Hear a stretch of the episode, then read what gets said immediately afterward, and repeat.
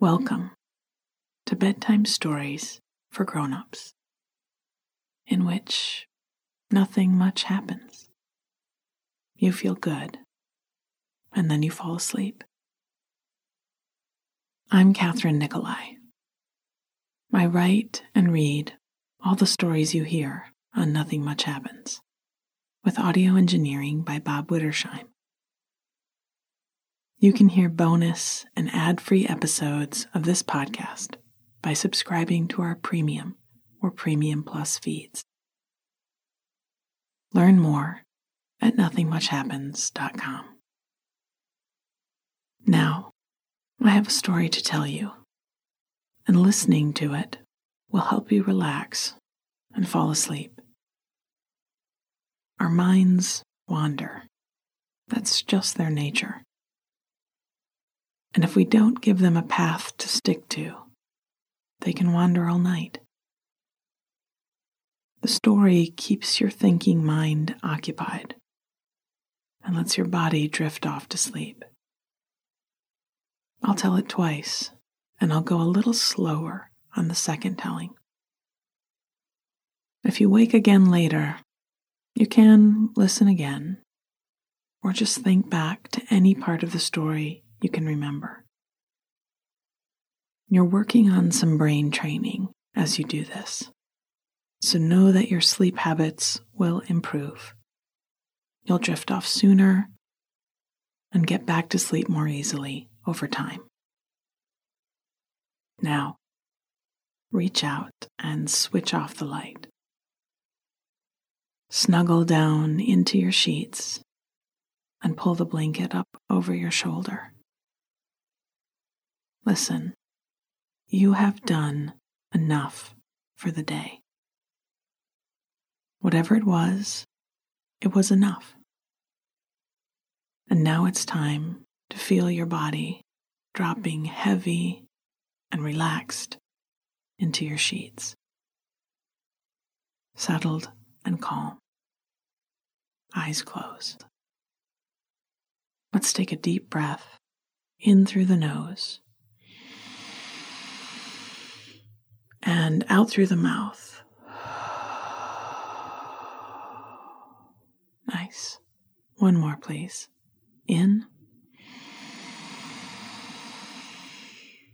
and out.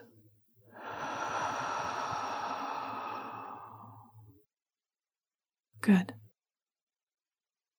Our story tonight is called Harvest Moon, and it's a story about a night around the bonfire under a full moon. It's also about resetting when your mind gets jumbled up with details.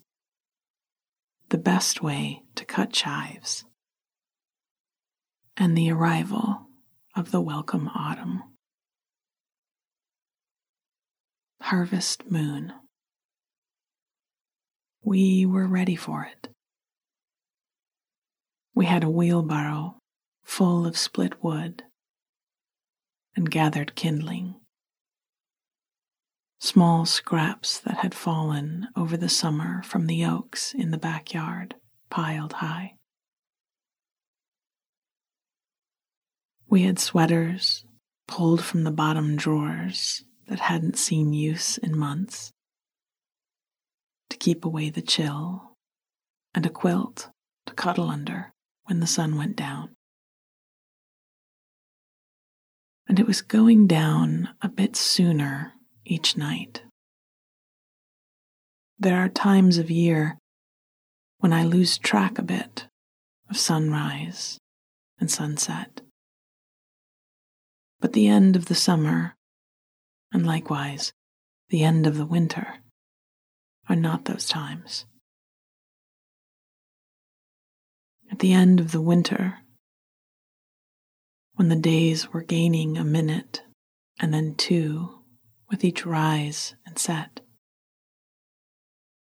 I'd notice my morning drive was just a little brighter. My evening walk could go a block further. And each of those small additions felt like encouragement. Somehow, when the days retreated at the end of the summer, it felt the same way. Still affirming, even still energizing, but just in the other direction. To go in instead of out. So instead of a long walk tonight, we'd light the bonfire and watch the moon. In the kitchen, while the light was fading, I took two big russet potatoes from the basket in the pantry. I pricked them all over with the tines of a fork and rubbed them with olive oil, dusted them with salt and pepper, and wrapped them well in foil. When the fire was lit, we'd settle them in the embers and let them cook through for a late night snack. I carried the kitchen scissors out to the garden and found a clump of chives still growing and flowering by the edge of the garage. Chive flowers are edible and a pretty bright purple. I cut a handful of the herbs and flowers and carried it all back in. Already the kitchen was deeper in shadow, and I had to turn on the light over the sink to see.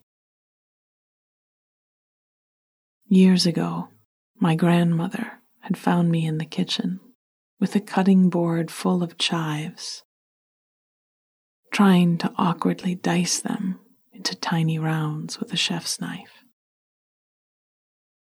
She'd cleared her throat, taken the scissors from the drawer, held the stems neatly in one hand, and snipped them into perfect pieces with the other. She'd handed them back to me, fitted the scissors into my grip, and taken away the knife, all without saying a word. I'd snipped ever since. Out in the yard, I heard the breaking of a few more twigs and peered out the window to see sparks igniting in the fire pit. I smiled to myself I could take my time with our potatoes and drinks. This would take a few minutes. The trickiest part of the fire was getting it started. I suppose that was true in quite a few instances. Getting a new routine rolling, building a new habit. Once the fire was lit, it could burn for a while. And then it was just a matter of feeding it. But getting it to catch, to sustain itself, that took the most effort. It reminded me to be a bit more patient with myself and with others. For better or for worse, we all felt the pull of momentum. I laid the potatoes into a bowl and poured two tall glasses of cold mineral water and carried them all out to the fire. The flames were still small, being fed with scraps of dry grass and pine needles blown on periodically with great puffs of air, and then watched to see if they had found purchase in the kindling. I chuckled to myself and went back in for the blanket. By the time I was nestled under it on the long bench outside, the fire had caught and was crackling. I shared my blanket, and an arm went around my shoulders. We propped our feet up on a log in front of us and sat in the quiet together. We hadn't had many fires this summer. The few times we did, we barely had time to enjoy them before the bugs chased us inside. But now that the evenings were getting cooler, there was no pesky buzzing to swat at. In fact, the night was very quiet. The fire crackled, and the breeze blew softly through the trees. We stayed quiet too, not needing to say much, just taking turns occasionally to add more logs to the fire and to turn the potatoes as they roasted. Have you ever felt your heart brim in a simple moment? A sudden awareness of all that you have and how glad you are for it. That's how I felt. In the quiet of the backyard, snuggled together under the quilt waiting for the clouds to move aside to show us the moon. Sometimes I got caught in the weeds in my mind, bogged down with things that didn't actually matter, but somehow got mislabeled as urgent and essential.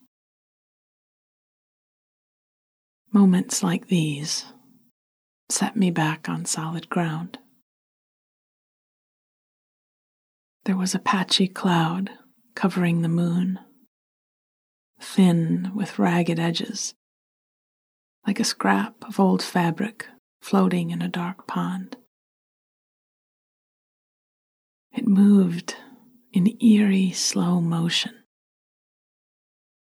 The glow of the moon behind it making an orangish halo in the air. A shiver ran up my spine, and I found myself looking forward to a bit of spookiness in the next month. It pairs so well with chilly days and spiced air and falling leaves. The arm around my shoulders tightened, and we both looked up together to see the moon in all her autumn glory, making her appearance.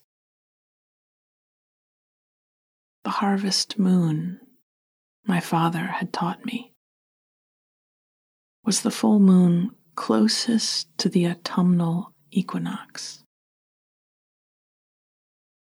It rises close to the sunset and reflects the last rays, making it glow with orange light. I liked the names of the different moons.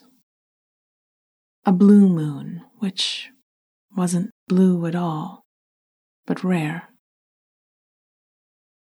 The hare moon in May the mead moon in June, the corn moon in August. Of course, it was all the same moon. The same one my great, great, great grandparents had swum under on hot summer nights. The same one friends on the other side of the planet would go to sleep under in another 12 hours. The same one that rose and fell over every famous person and great figure in history and every dog that had ever lived. the same one that strangers all over the world spied from their windows, calling out to someone to say, Have you seen the moon tonight? I could smell the potatoes. They must be almost ready. The fire popped, and the air smelled of good wood smoke. I breathed it in deeply and let it out. Welcome, autumn. Harvest Moon. We were ready for it. We had a wheelbarrow full of split wood and gathered kindling. Small scraps that had fallen over the summer from the oaks in the backyard, piled high. We had sweaters pulled from the bottom drawers that hadn't seen use in months to keep away the chill, and a quilt to cuddle under when the sun went down. And it was going down a bit sooner each night. There are times of year when I lose track a bit of the sunrise and the sunset. But the end of the summer, and likewise the end of the winter, are not those times. At the end of the winter, when the days were gaining a minute and then two with each rise and set. I'd notice my morning drive was just a little brighter. My evening walk could go a block further.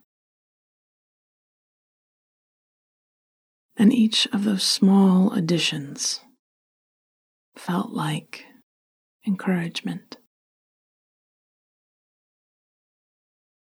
Somehow, when the days retreated at the end of the summer, it felt the same way. Still affirming, even still energizing, just in the other direction to go in instead of out. So instead of a long walk tonight, we'd light the bonfire and watch the moon. In the kitchen, while the light was fading, I took two big russet potatoes from the basket in the pantry. I pricked them all over with the tines of a fork and rubbed them with olive oil, dusted them with salt and pepper, and wrapped them well in foil. When the fire was lit, we'd settle them in the embers and let them cook through for a late night snack. I carried the kitchen scissors out to the garden and found a clump of chives still growing and flowering by the edge of the garage. Chive flowers are edible and a pretty bright purple. I cut a handful of the herbs and flowers and carried it all back in.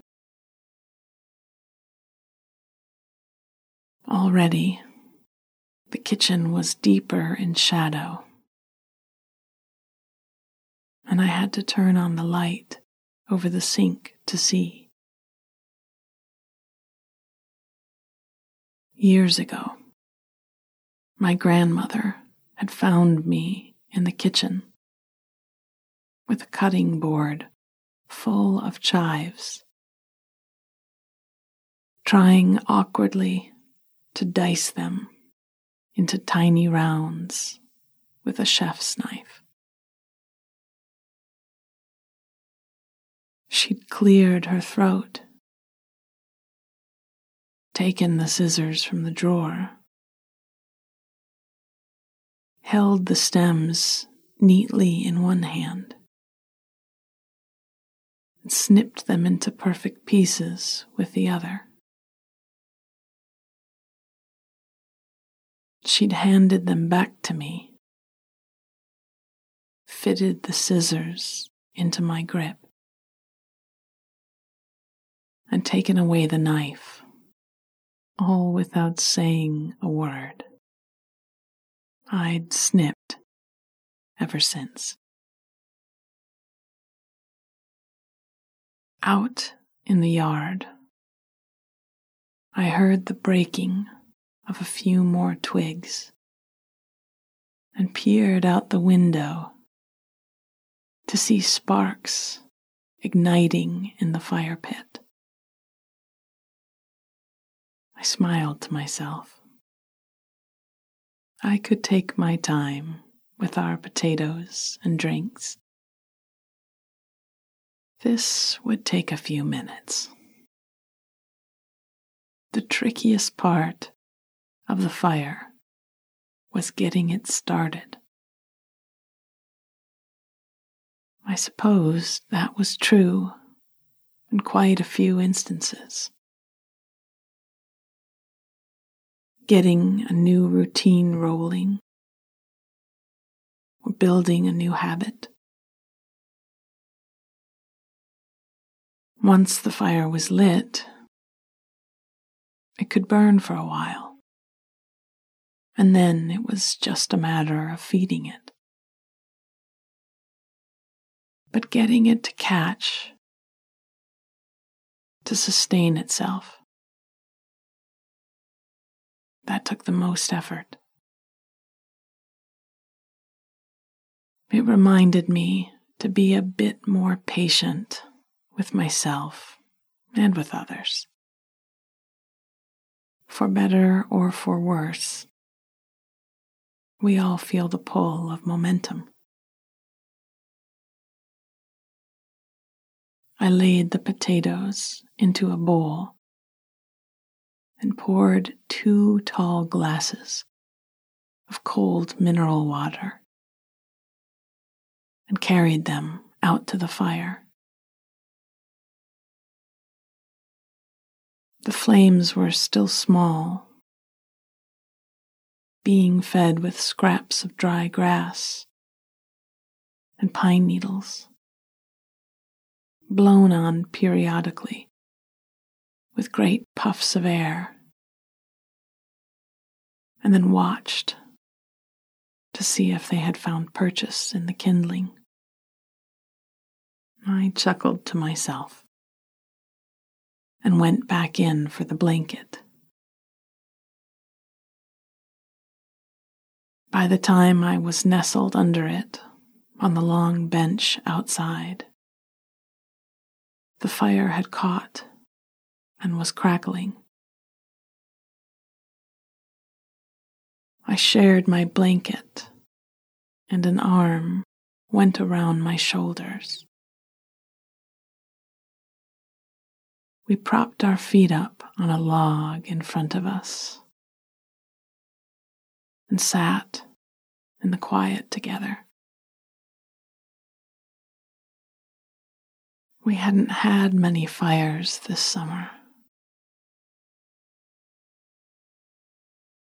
The few times we did, we'd barely had time to enjoy them before the bugs chased us inside. But now that the evenings were getting cooler, there was no pesky buzzing to swat at. In fact, the night was very quiet. The fire crackled, and the breeze blew softly through the trees. We stayed quiet too, not needing to say much, just taking turns occasionally to add more logs to the fire and to turn the potatoes as they roasted. Have you ever felt your heart brim in a simple moment? A sudden awareness of all that you have and how glad you are for it. That's how I felt. And the quiet of the backyard, snuggled together under the quilt, waiting for the clouds to move aside to show us the moon. Sometimes I got caught in the weeds in my mind, bogged down with things that didn't actually matter but somehow got mislabeled as urgent and essential. Moments like these set me back on solid ground. There was a patchy cloud covering the moon, thin with ragged edges like a scrap of old fabric floating in a dark pond. It moved in eerie slow motion.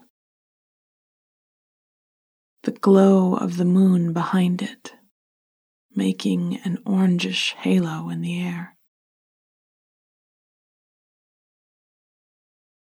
A shiver ran up my spine, and I found myself looking forward to a bit of spookiness in the next month.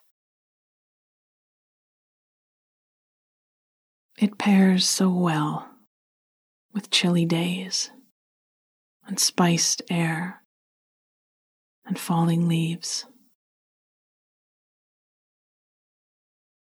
The arm around my shoulders tightened and we both looked up together to see the moon in all her autumnal glory making her appearance.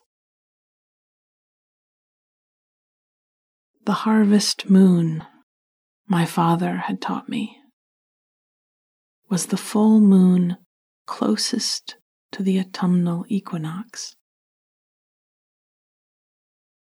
It rises close to the sunset and reflects the last rays, making it glow with orange light. I liked the names of the different moons. A blue moon, which wasn't blue at all, but rare. The hare moon in May the mead moon in June, the corn moon in August. Of course, it was all the same moon, the same one my great great great grandparents had swum under on hot summer nights. The same one friends on the other side of the planet would go to sleep under in another 12 hours.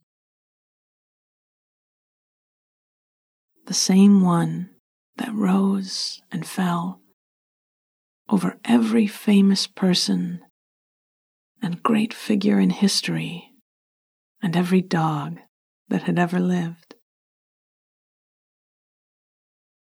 The same one that strangers all over the world spied from their windows, calling out to someone to say, Have you seen the moon tonight? I could smell the potatoes. They must be almost ready.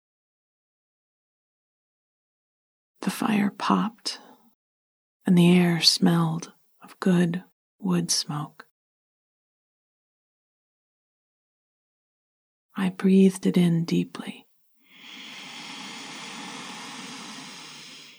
and let it out. Welcome, autumn. Sweet dreams.